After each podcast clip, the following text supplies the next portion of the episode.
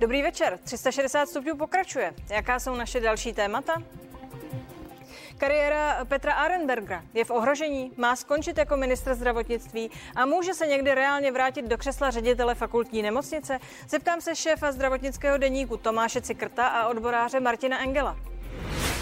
A doktora Petra Šonky, šéfa Združení praktických lékařů, se zeptám na českou očkovací strategii. Vychází nám, co jsme nevratně propásli a jakou budoucnost má očkování proti covidu u praktiků.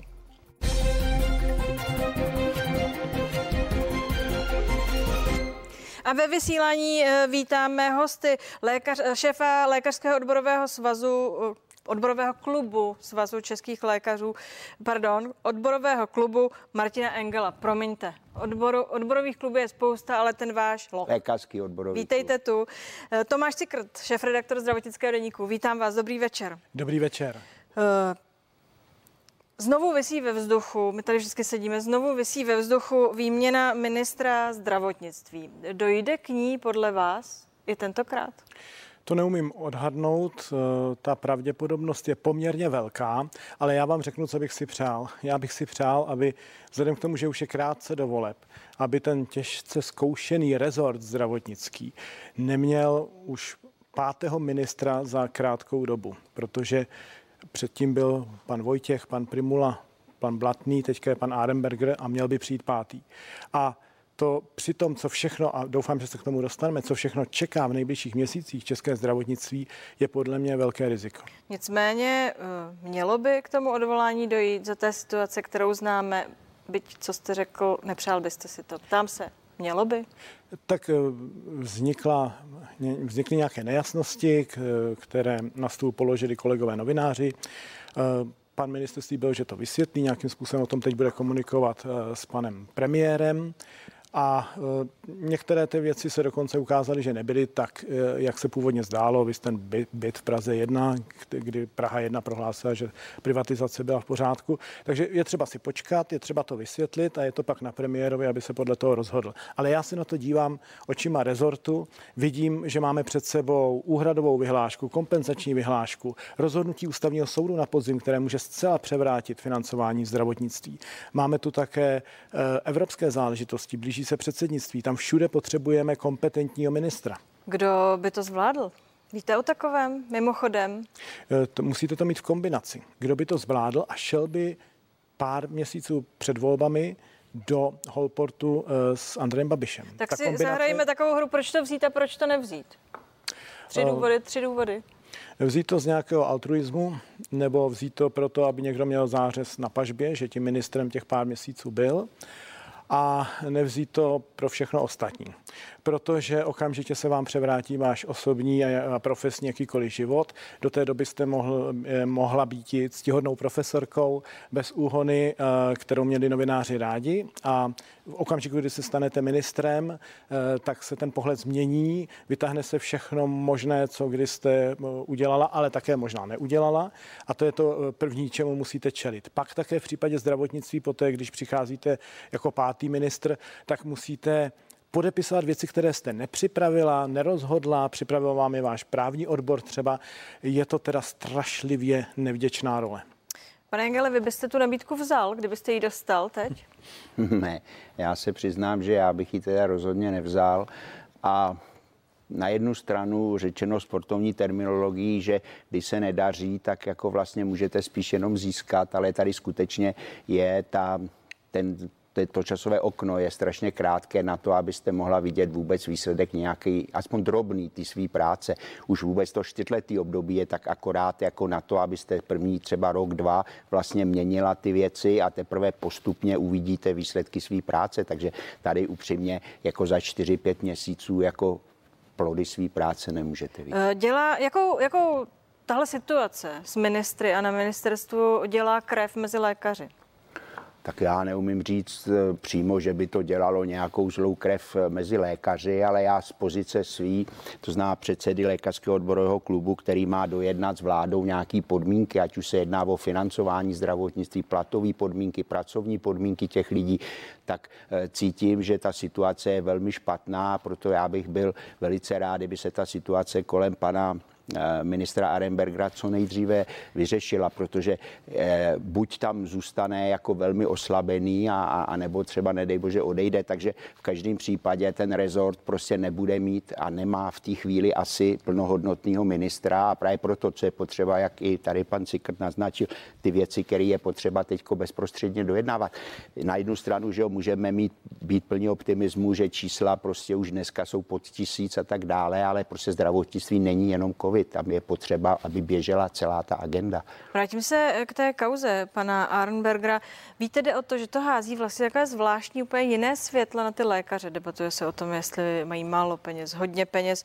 Eh, je to eh, něco, co teď rezonuje mezi doktory, že vidí toho pana Arnbergera, eh, na čem ho novináři nachytali a diskutují tak, o tom, jak to vlastně tady v celé je? Ne, tak podívejte se, já jsem eh, nikdy nebyl v té úloze ani ředitele fakultní nemocnice, to znamená, já jsem ve svém životě nikdy eh, majetkový přiznání nemusel, nemusel dělat. Já, já vím, co je daňový přiznání a každý rok ho prostě pečlivě vyplňuju a to musí být v pořádku, ale majetkový jsem nedělal a, a není mi jasný tedy ten rozdíl mezi ředitelem fakultní nemocnice a ministrem. Prostě podle mě je to by to mělo být z mého pohledu velmi podobný, neboli tam by žádný skok jako za, za, z, při přechodu z těch funkcí nastat neměl.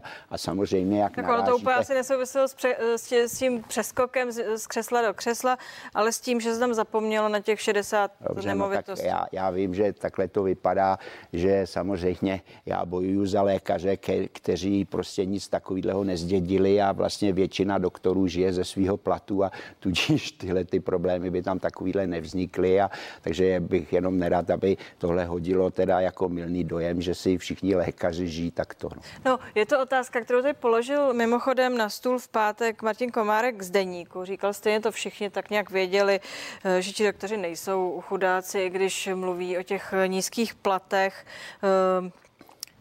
Eh, I to tady zaznělo. Co, co k tomu dodat? Protože je to světlo, které na to padlo. Já myslím, že to je diferencované, že jsou prostě lékaři třeba začínající, kteří jsou na tom uh, platově hůře a pak jsou přednostové a zdaleka to není jenom profesor Arenberger, jejich celá řada v republice, eh, kteří jsou situovaní poměrně dobře, ale kdyby pracovali na západních hranicích nebo šli na západ do Německa, Švýcarska, tak mají násobně, šestinásobně větší eh, příjmy. U nás prostě hm, to většinou řeší tak, že mají ještě nějaké soukromé kliniky, že to jejich jméno tam hraje roli a jsou to profesoři se vším všude medicíny, někdy si neumí asi úplně udělat eh, pořádek v těch svých financích, mají nějaké poradce, kterým třeba špatně poradí, jak to vykážou. Já je nechci eh, jako hájit, ale říkám, že to je něco, eh, kdy ten profesor dosud si to vůbec nějak zvlášť neuvědomil. Stane možné, se, jako stane se ministrem, a najednou je na to světlo a on sám se diví, co všechno vlastně má udělat v pořádku. Tak ale je třeba to vysvětlit, uh, uvidíme v dalších dnech. Umíte si představit, že by se pan Arenberger, pokud by tedy uh, nakonec skončil v křesle ministra, ať už teď z těchto důvodů, či, či po volbách vrátil uh, do křesla ředitele fakultní nemocnice? Tady s touhle historií krátkou, ale intenzivní za zády? Záleží opravdu, co tam, jak přesně je. Jo? Je tam několik uh, věcí, které zvedli novináři a ty je třeba dopovědět. Až budou dopovězeny, tak bude jasné, co se stalo a bude na novém ministrovi, jestli uh, pana profesora Arnbergera nechá uh, ředitelem, ustanoví ředitelem nebo prostě Eh, ne, to, eh, to už je úplně jiná historie, ale já znovu říkám, že to, co čeká české zdravotnictví i v tom mezinárodním kontextu doslova v nejbližších měsících, třeba zasedání jedné rady evropské už v červnu, tam by měl jít kompetentní Čech vybavený jazykově, což teda profesor Arnberg s chodou okolností je. Já bych si s tím tolik nezahrával. Je pár měsíců do voleb. No, Budeme ale měnit ministry. Tím, že se to nemá řešit. Ne, ne, je to na stole a musí se to vyřešit. Já na tom říkám, se shodneme. To nakonec řekl i premiér, takže premiér si to přečte, prostuduje a řekne, jestli je s tím spokojený. Zítra třeba budeme vědět víc, ano. nebo nejpozději v neděli. Vy si umíte představit, eh, že by se pan Arenberger, pokud by tady neuspěl, vrátil do křesla ředitele fakultní nemocnice? Tak já si umím představit lecos, ale nevím přesně právě v čem spočívá rozdíl v tom uh, majetkovém přiznání mezi ředitelem fakultní nemocnice a ministrem. Já bych skoro si troufla říct, že asi žádný. No ne, tak pokud pokud, tam pokud není. žádný a, a tady by se nepodařilo vysvětlit ty věci, tak si myslím, že v tom může být problém. Pojďme nechat pana ministra Arenberga podívejme se na ministerstvo uh, samotné. Podle Vlastimila Válka z TOP 09 by ho teď mohl řídit klidně sněhulák, to, to říkal, protože zásadní věci, bojujeme-li s epidemí, tam rozhodují jiní. Kdo? Víte to? Je to takový vtipný bonmot od pana profesora Válka, ale já bych s tím tak úplně nesouhlasil. Pořád v českém systému minister zdravotnictví má velké pravomoce a velkou jako sílu něco ovlivnit. Možná naráží na to, že tu byly nějaké poradní skupiny, O tom možná ještě budeme hovořit, To ale nyní, nyní zdá se, že se to ministerstvo nějak konsoliduje. Náměstkyně Vašáková si vytvořila skupinu poradní, kde jsou epidemiologové, stejně infektologové a další odborníci. Takže o tu se zřejmě teď bude eh, pan minister opírat. Ale eh, ta odpovědnost je nakonec vždycky jenom na něm. A když jste narazil na ty odborníky, co tam někde celou tu dobu tedy byli, ale ministerstvo je nepoužívalo, byly jiné expertní skupiny, externí, které přicházely, ať už to byl naposledy MESES a rozpustili ho. Je- Řekněte mi, jak tomu rozumíte? Eh, To má, Ti lidé tam celou tu dobu byli a teprve teď dostanou slovo? ne, to má hlubší, eh, hlubší kořeny. Eh, Jeden ten kořen je spor o to, jak zvládat epidemii. I odborný spor, který bohužel v České republice vypadá, že je 50-50, světově je to trošku jinak. Eh, Světově existuje určitý konsenzus založený na eh, důkazech. A skupina MESES byla skupina odborníků, která pracovala s důkazy a opírala se o ten celosvětový konsenzus. Když se naše epidemie zvrhla, tak prostě i vláda se odklonila od těch expertů, které měla u ministerstva zdravotnictví a přiklonila se k názoru eh, těchto expertů. Já si myslím, že to bylo dobře a že to vedlo, že to bylo součástí toho současného úspěchu vedle očkování a a dalších věcí. Ale nemělo to zřejmě, nebo nemělo to nějakou stálou formu. Nebyli to lidé z ministerstva, byli to dobrovolníci, opravdu eh, šlechetní a respektovaní vědci. A co je důležité, byli tam eh, napříč odbornostmi. A ta epidemie nás naučila něco nového, že je třeba uvažovat víc než klinicky, víc než lékařsky, že musí přijít analytici, matematici, sociologové, právníci, že to je velmi složitý problém. A Ministerstvo si to teďka vrací pod svoje křídla výhradně, ale mě tam ten aspekt e, chybí. Toho, že by bylo jasné, že to je na vědeckém základě, že to budou důkazy založené, prostě vědecky ověřené a že tam bude široké spektrum těch dalších odborností. Ale uvidíme, jak se s tím ministerstvo vypořádá. Jak vy těmhle poměrům eh, rozumíte? Tak já- Rozpuštění MESES eh, vlastně je tak na hranici zase slušnosti a neslušnosti, aspoň tak, jak to bylo prezentováno Tak to- v novinách. To bohužel dneska ta, ta kultura, když to tak řeknu, se s někým rozloučit už je tak pokleslá, že to vlastně neumíme, ale pokud jde o to, tak zase si musíme připustit, že ta situace je trošku roztříštěna. My máme nějakou národní radu pro zdravotní rizika při vládě, pak tady byl mezes pod ministerstvem zdravotnictví. Ministerstvo zdravotnictví má taky, že jo, fůru svých lidí, který prostě ať už hygieniky a tak dále. Takže eh, jim bylo vyčítáno, jak jsem chápal, že vlastně jenom radí, ale nemají žádnou odpovědnost, protože jako nemůžu souhlasit s tím panem profesorem Válkem, že jo, i když beru, že to bylo v nadsázce, ale pořád prostě to, to místo a speciálně teď v době pandemie prostě nemůžeme říct, Cítíte tam jako šéf lékařských odborů nějakou jistotu, nějaký pevný bod na tom ministerstvu? Tuto chvíli v poslední době, ať už se týká různých strategií, nebo ať se týče vůbec toho vedení a toho, kam Ne, míříme. musíme, musíme to rozdělit tím, jak se tam v krátkých dobách eh, nebo po krátkých dobách ty ministři měnili, tak já jsem tam dlouho žádnou prostě jistotu a, a pocit jasný strategie nevnímal. A samozřejmě pan ministr je tam teďko zhruba měsíc, takže vím, že si hodně přeobsadil. Já už jsem se divil, kolik lidí byl schopen sehnat jako na tenhle ten zkrácený mandát, že šli dělat ty náměstky a tak dále. Takže to, to vypadalo pozitivně, že jo, ale pak to zase překrývají tady ty prostě aféry, které jsou kolem. Řekněme kolem. nesrovnalosti, které se tedy mají v dohledné době v řádu hodin už, pane Cikatre, vlastně začít vysvětlovat. Eh, Z vašeho hlediska je tam nějaký pevný bod, protože z hlediska nás novinářů je tam eh, taková stálice, takový nedotknutelný, eh, tu stabilitu epidemie pro nás bez zesporu eh, například představuje pan profesor Dušek, myslíte si, že ten tam bude, ať při jakýkoliv ministra, bude tam i po volbách například? Je to ten pevný bod té epidemie? Um, možná sám profesor Dušek by vám řekl, že on je jenom statistik a že to jenom počítá. Ale já myslím, že to vnímáte správně. V podstatě z toho týmu, který někdy začínal ještě za Adama Vojtěcha, tam není nikdo, kromě profesora Duška. Což tedy se rovná úplně zázraku, že vyjde opravdu už s dalšími třemi ministry. Ano. Uh, je to vyjde tak, i se čtvrtým možná. Uh, že, no, nebo pát, pátým. Pátým. No, pan profesor Dušek je správcem čísel a dat. A kdo má data, má, má tuto, nechci říct moc, ale schopnost se tak dlouho udržet. A navíc on má jistý šarm své osobnosti, takže uh, já mu přeju. Takže to je jistota, bude tam. Uh, už jste to naznačoval. Teď budeme hodnotit tu epidemii, ale musíme se dívat dál. Když se podíváme na tu epidemii, blíží se volby, bude to uh, volební téma, je to volební téma. Zvládli jsme to nebo nezvládli? Teď, jak se daří, tak je to tendence otočit, že vlastně to všechno bylo v pohodě že jsme to zvládli. Zvládli jsme to podle vás? No, podle mě jsme to jako země zvládli špatně. Eh, něco se ukázalo, že přeci jenom funguje a musíme znovu a znovu opakovat, že se musíme sklonit před zdravotníky, jako odvedli práci.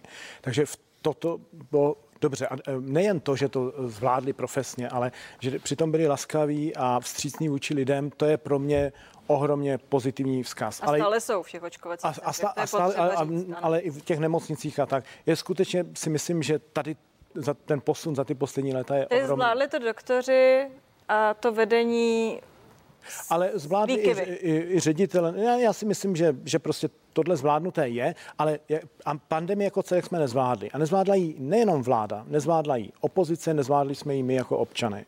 Protože to bylo pro nás tak, a nezvládli lék, mnozí, někteří, teď nemyslím lé, lékaři u těch lůžek, ale lékaři, kteří odešli od těch lůžek a šli do médií a začali eh, prostě říkat věci, které nebyly v souladu s vědeckým poznáním. To strašně poškodilo vnímání populace, to, jak vnímá celou epidemii a vedlo to k prostě nesprávnému způsobu chování. Ten zase vedl k tomu, že těch případů jsme měli příliš mnoho a a že máme 30 tisíc úmrtí. A já si myslím, že to, promiňte poslední větu, že to není eh, ve vyspělé demokratické zemi eh, přijatelné, abychom měli navíc tolik zbytečných umrtí. Eh, pane doktore Engele, zvládli jsme to velmi stručně. A když jasný. bych eh, to měl říct, tak já v tom vidím takové tři hlavní, tři hlavní um, kategorie. To znamená, za prvý tady byla ztráta důvěry v ty politiky, v té druhé a dalších vlnách. Myslím, ne tu první, to musíme oddělit. Jako ta situace mezi březnem a červnem nebo tak dále minulý rok byla super po všech stránkách. Já když jsem viděl to nasazení těch lidí, jak si šili roušky, jak byli schopní prostě tady dělat štíty a co všechno připravovali, jak jsem byl chvíli hrdý, že jsem Čech a pak se to postupně zase vracelo do toho stavu, že teda ztráta důvěry u těch politiků, takže eh, to, vinu, to jaksi respektování těch opatření a tak dále je fakt, že zase byla nesmírně dlouhá a tak dále, takže to byla první věc. Druhá, ta pomoc těm lidem, kteří potřebovali, byla vysloveně opožděná a nebyla prostě dostatečně adresná. A třetí, to už taky říkali pan Cikret, že jsme se odstli vlastně v předvolební době, která tomu dala teda ten mixovaný koktejl, že prostě tak, jak jste řekl, prostě na té politické scéně prostě se hrály hrátky místo toho, aby prostě se teďko zatáhlo za jeden pro vás a prostě eh, bylo to tak, aby prostě jsme se nemuseli dívat na 30 tisíc mrtvých. Pánové, děkuji, že jste tu byli. Přeji vám hezký večer. Naschledanou. Děkuji za pozvání. Naschledanou a hezký večer vám i divákům. A u tématu zůstáváme. Do ordinací praktických lékařů dorazí tento týden místo slíbených 50 tisíc dávek vakcíny proti COVID-19 od firmy Moderna jen 37 tisíc dávek. Víc jí totiž bude třeba na druhé dávky v očkovacích centrech. To dnes řekl na tiskové konferenci předseda Združení praktických lékařů Petr Šonka. Premiér Andrej Babiš minulý týden slíbil, že v květnu a červnu dostanou praktici všechnu Modernu až 454 tisíce dávek. Jak to tedy je? Má očkování u praktiků perspektivu perspektivu. Petr Šonka, předseda Združení praktických lékařů, je se mnou ve spojení. Dobrý večer. Dobrý večer.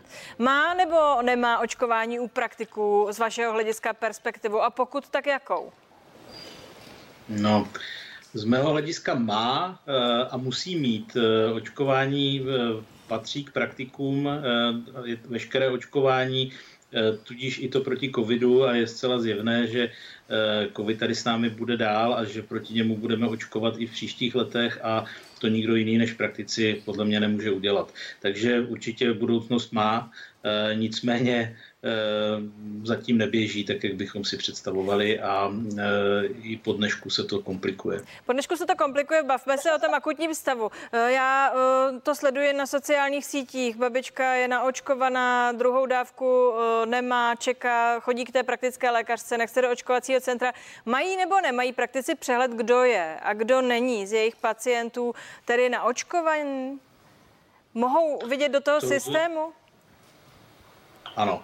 Eh, to, to rozhodně mohou v podstatě všichni, eh, kteří používají nějaký lékařský software, a to jsou skoro všichni praktičtí lékaři, tak eh, ve většině těch softwarů je ta funkce, že přímo, přímo když si otevřete kartu pacienta, tak můžete vidět, jestli byl nebo nebyl očkován, respektive jestli u něho to očkování probíhá. Každopádně se ta informace dá získat v podstatě v tom systému ISIN, do kterého jsme všichni povinně zapojeni, protože i my do něho očkování našich pacientů vykazujeme. Takže tahle informace je jasná a není s tím problém. Nicméně, jak jsem se dověděla, čeká nějakých 200 tisíc lidí stále na to očkování, e, z toho 23 tisíc osmdesátníků. E, čas na očkování seniorů jsme prošvihli, to jsem četla, domnívají se to někteří praktici. Proč si to myslí? Tak eh, ta čísla jsou nespochybnitelná, ti lidé tam opravdu ještě pořád eh, čekají a jsou to ty nejstarší věkové skupiny, které měly být očkovány vlastně v té první eh, úplně vlně očkování vlastně už na začátku roku. Někteří z nich se nechtěli očkovat v očkovacích centrech, nezaregistrovali se tam, nechtěli tam jít a chtěli být očkováni u svých praktických lékařů, což já vnímám jako pozitivní zprávu. A tihle lidé vlastně se mohli dostat očkování až po prvním třetí, kdy praktici začali očkovat, ale protože nebylo dost vakcín, tak se prostě někteří k tomu očkování doteď nedostali. To je něco, co je k řešení eh, a já věřím, že v nejbližších dnech už eh, se tohle, tohle vyřeší. Ale eh, malinko se to komplikuje tím, že za prvé té moderny přichází trochu méně, než jsme měli slíbeno a další věc, která očkování v ordinacích praktiku komplikuje i, ta dnešní, i to dnešní doporučení vakcinologické společnosti eh, k těm eh, vakcínám vektorovým. Eh, víte, eh, ona už také není mezi těmi lidmi, kteří eh, se, jak si pro ně selhal ten systém, kolikrát vůle očkovat. A asi té věci paradoxně nenahrává ta dobrá epidemická situace. Řekněte mi, kdo bude ty lidi, kteří byli rozhodnuti se nechat očkovat, pak pro ně to nějak jim to nevyšlo u těch praktiků. Kdo je má přesvědčovat? Kdo by je měl přesvědčovat? Čím, jak a proč? Hmm. Uh ono to má více rozměrů, rozumím tomu, co říkáte, je tady určitě skupina lidí, která když se nedočkala očkování u praktiků, tak eh, ztratila motivaci se očkovat, mnozí jiní se naopak šli naočkovat do očkovacích center, ale kromě toho tady vidíme, že v těch mladších populačních ročnících, v těch skupinách, které se otvírají teď, že obecně klesá ta uh, ochota se očkovat. A je to něco, co musíme začít uh, urgentně řešit. Jednak je potřeba nějaká vysvětlovací kampaň a motivační kampaň k očkování, řekněme, na úrovni státu. A jednak je to rolí samozřejmě všech eh, zdravotníků a praktických lékařů zejména. Eh, a úplně samozřejmě nejjednodušší, jak pacienta k očkování přimět, je, když vám přijde do ordinace v jiné věci, vy s ním eh, zapředete hovor na téma očkování, vysvětlíte mu, že by měl být očkován a ve chvíli, kdy on souhlasí, tak mu tu vakcínu můžete aplikovat. A tam bohužel zatím stále nejsme. Já bych chtěla připomenout, že ti 40-letí, kde už klesá ten zájem o to očkování, tak často do těch koordinací nechodí. Proto bych se vrátila k tomu, co jste říkal, že by uh, měla být nějaká kampaň. O té se mluví, co pamatuji někdy od loňského září. Máme nějakou z ministerstva ještě tedy očekávat, která osloví tyhle lidi, ať už ty zklamané, nebo ty, kteří se bojí, anebo ty, kteří zkrátka dobře se teď očkovat nechtějí, protože proto ne, nemají žádný důvod? Uh, informace je taková, že by nějaká kampaň zaměřená na tu mladší věkovou eh, skupinu přijít měla, ale já o tom eh, žádné podrobnější informace nemám. Eh, těch možností, jak ty lidi motivovat, je víc. Eh, já vidím i velký potenciál v podstatě u zaměstnavatelů. Eh, mluvilo se o firemním očkování a třeba i zaměstnavatele mají podle mě mnoho nástrojů k tomu, jak svoje zaměstnance k očkování motivovat, včetně nějakých pozitivních, řekněme, bonifikací a pozitivních motivačních nástrojů. Podívejme se spolu na ministerstvo zdravotnictví. Vy jste jeden z těch odborníků, co je členem klinické skupiny, která v očích veřejnosti tedy nahradila rozpuštěný mezes, respektive opuštěný, oni se nerozpustili. Eh, to vypadá, že jste doteď vůbec neexistovali. Kde jste doteď byli? Ne, ne, tak to není. Ta klinická skupina eh, existuje v podstatě od začátku eh, epidemie koronavirové a jejím členem nejsem zase až tak dlouho. V podstatě jsem do té skupiny byl jmenován za, za doby, kdy byl ministrem pan ministr Blatný. Nicméně s tou skupinou jsme i jako praktičtí lékaři spolupracovali už vlastně na jaře. A ta, ta skupina existovala, fungovala, pracovala a kromě toho na ministerstvu fungovaly další skupiny, epidemiologická, laboratorní. A to, co se teď událo, je to, že vlastně se tyhle tři skupiny sloučily dohromady v jeden poradní sbor pana ministra, což já považuji za eh, logický a velmi praktický krok. Dobré, já eh, ještě se budu ptát z hlediska někoho, kdo to sleduje. Za prvé není jasné, která z těch skupin tedy eh, má jakou kompetenci, ale především je nesrozumitelné, proč nastupují tyto skupiny, než mluvíte, které jsou uvnitř ministerstva, jako ten poradní sbor více než rok po vypuknutí pandemie. Proč se dosud externě scháněly názory a odborníci od jinut, aby se s nimi mohlo souhlasit nebo nesouhlasit. Vám to srozumitelné eh, tedy je?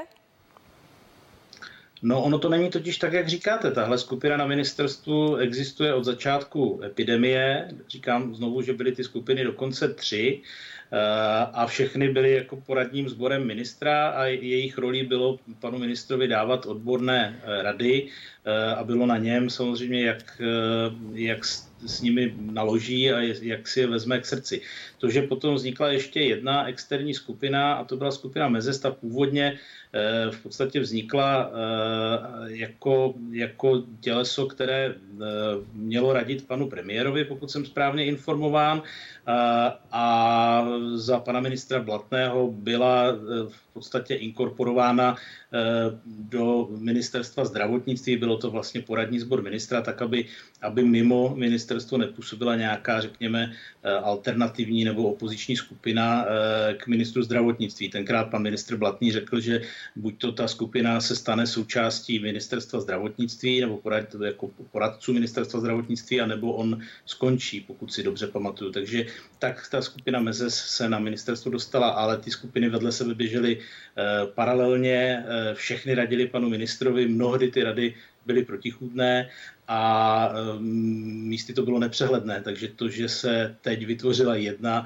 skupina z těch tří, já považuji za rozumné a logické řešení.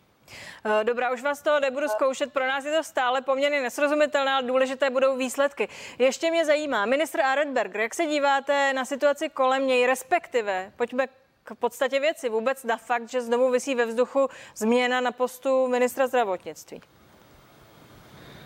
No tak eh, je to nešťastné samozřejmě, jako v době, v době eh, covidu měnit eh, ministry v takhle krátkých časových úsecích je prostě něco, co určitě situaci neprospívá a víc asi k tomu nemám co dodat.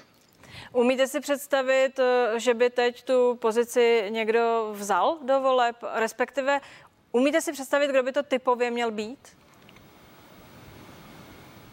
No, to je samozřejmě těžké, to je, to je úkol e, náročný v této situaci e, vzít pozici ministra zdravotnictví a myslím si, že by věci prospělo, pokud vůbec e, taková věc je e, na stole a pokud by skutečně se hledal nový ministr zdravotnictví, tak je důležité, aby to byl někdo, kdo nepřijde úplně, řekněme, nepolíbený zvenku, ale někdo, kdo ví, jak to ministerstvo Eh, funguje, eh, kdo eh, se už nějakou dobu v té covidové, řekněme, epidemii angažuje a někdo, kdo v podstatě naskočí rovnýma nohama do, do toho provozu a nebude muset eh, se seznamovat s chodem ministerstva. Promiňte, ale padají různá jména z toho, co jste teď řekl.